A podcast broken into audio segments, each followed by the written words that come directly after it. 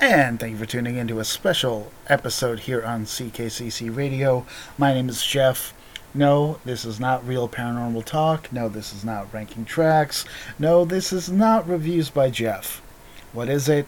Well, it's going to be a Super Bowl preview. And uh, it's just a one off sports episode.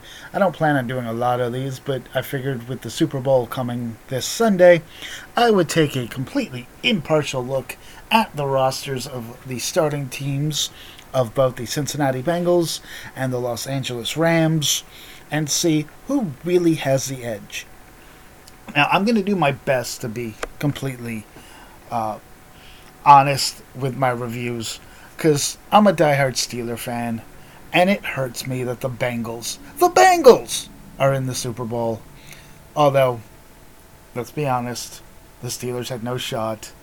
The Bengals do deserve to be here.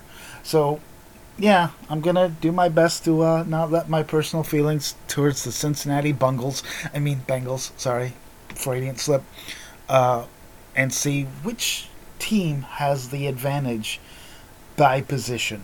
So this should be a fun little uh, review. Like I said, I'm not going to do these regularly, but uh, it's a Super Bowl, so I think I can, you know, do these every time there's a major championship happening. So let's go ahead and take a look and compare the starting teams for the Bengals. See, I said it that time. And the Rams. And we're going to start, of course, where else? At the quarterback position. So we have Joe Burrow of the Bengals versus Matthew Stafford of the the Rams. And I mean, you really don't have two more opposing statures of quarterbacks. One, you have the young gun in Joe Burrow, and you have the gunslinger of Matthew Stafford. Neither had won a, a uh, playoff game before this this current playoff began. Joe Burrow had an excuse. He had never played in a playoff game before, and Matthew Stafford had been in quite a few of them. Well, several of them with the Lions, and well, they were the Lions, and we know how that went. So I am going to go ahead and give the uh, edge in this one to the Bengals. I think Joe Burrow is the future of this league, and nothing against Matthew Stafford. He's a very good quarterback, obviously. I mean, he got his team to the Super Bowl, but I think that Joe Burrow definitely has the advantage in this one. So, one point goes to the Bengals. Next position we're going to take a look at is running back. And here we have Joe Mixon versus Cam Akers. Now, as of right now, Cam Akers is listed as questionable. I'm just going to assume that it's the Super Bowl, and unless he literally cannot play, he's going to play. Unless you're actually listed as out, I'm assuming you're going to play. And in this head to head matchup, again, I got to go Joe Mixon. I got to go with the Bengals. Cam is a good running back, but Joe Mixon is. He's not top tier running back. He's just a little bit below. And Cam is a little bit below him. So I'm going to go ahead and give the advantage in the running back position to the Bengals. See, I told you I'd be impartial. I mean, we're not going to talk tight ends cause, or uh, fullbacks because, I mean, it's the fullback. Doesn't really matter. So let's go ahead and look at wide receiver number one. And this is the marquee matchup because you have Ja'Marr Chase, probably the greatest rookie receiver we've seen since Odell Beckham Jr., versus Cooper Kupp. And as, as great as Ja'Marr is and his connection with Joe Burrow, having played with him in LSU, I just Cooper Kupp is just. I mean, he won Offensive Player of the Year, uh, or some. He won the Wide Receiver of the Year, or whatever it was last night at NFL Honors. So it's hard to really argue. Ja'Marr Chase is up there, and he's going to be the greatest receiver in the league in the next couple of years. He's not there yet, but his speed and his hands, there's no doubt about it. That that guy's going to win a lot of awards for the Bengals. But right now, I'm going to give the edge in wide receiver one to Cooper Kupp. So let's go ahead and move to wide receiver number two. And this one is an, another interesting. Speaking of Odell Beckham Jr., it is Odell Beckham Jr. versus Tee Higgins. And this really, honestly, could go as a push because they are both very good. Tee Higgins has, you know, proved to be a reliable target for Burrow. Beckham, in his short time with the Rams, has proven to be a good target for Stafford. I'm going to do something that not a lot of people are going to agree with. I'm going to look at what Beckham has done to his other teams over the years and kind of give him a thumbs down because he's kind of been an issue sometimes. I mean, he's literally quit on teams. I mean, not Antonio Brown level of quit, but I mean, it's close. So for that, I'm going to give the nod once again to the Bengals, who now have a 3 1 lead over the Rams. Let's go ahead and check out wide receiver number 3 position. And it is between Tyler Boyd and Van Jefferson.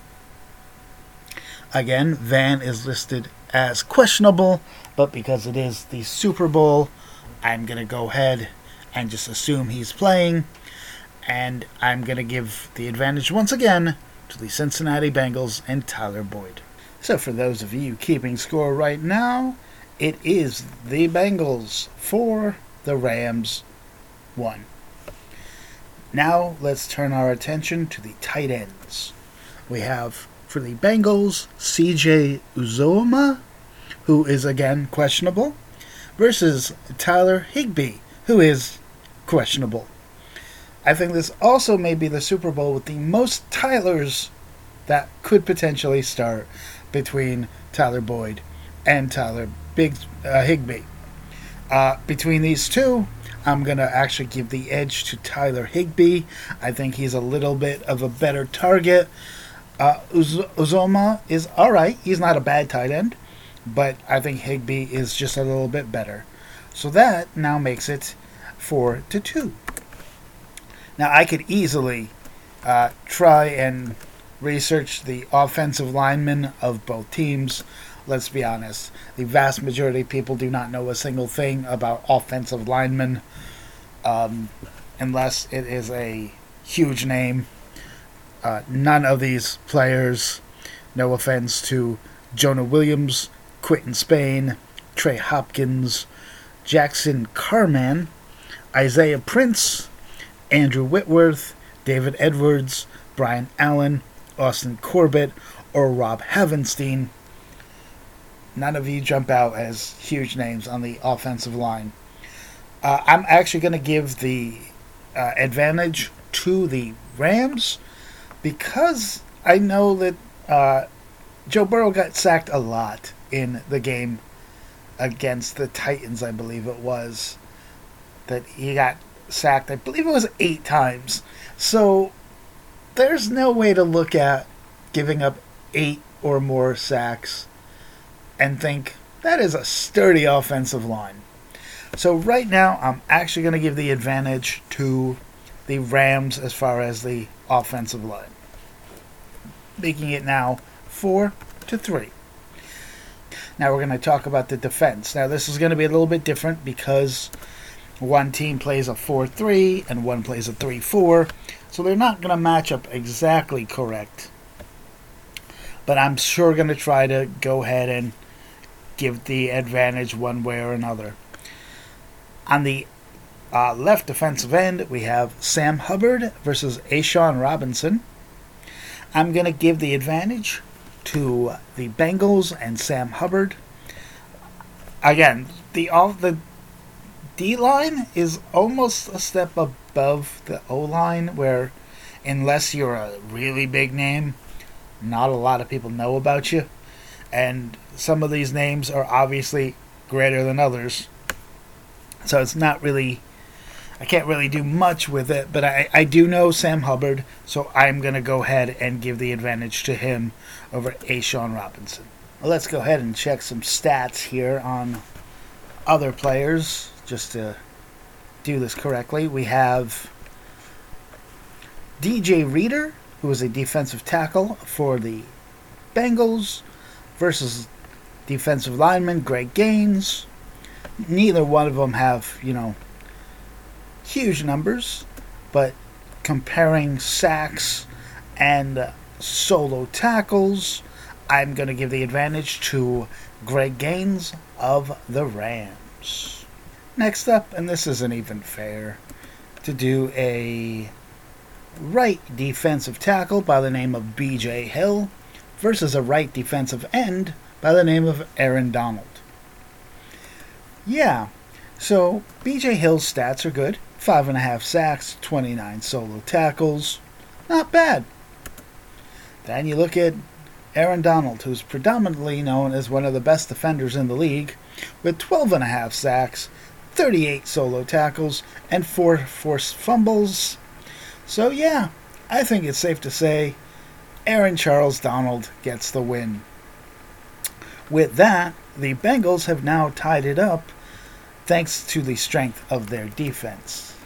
The next one is actually a really tough one to call between Trey Hendrickson of the Bengals and Leonard Floyd of the Rams because Trey Hendrickson has 14 sacks, 21 solo tackles, and four and three forced fumbles as opposed to nine and a half sacks, 37 solo tackles, and a forced fumble.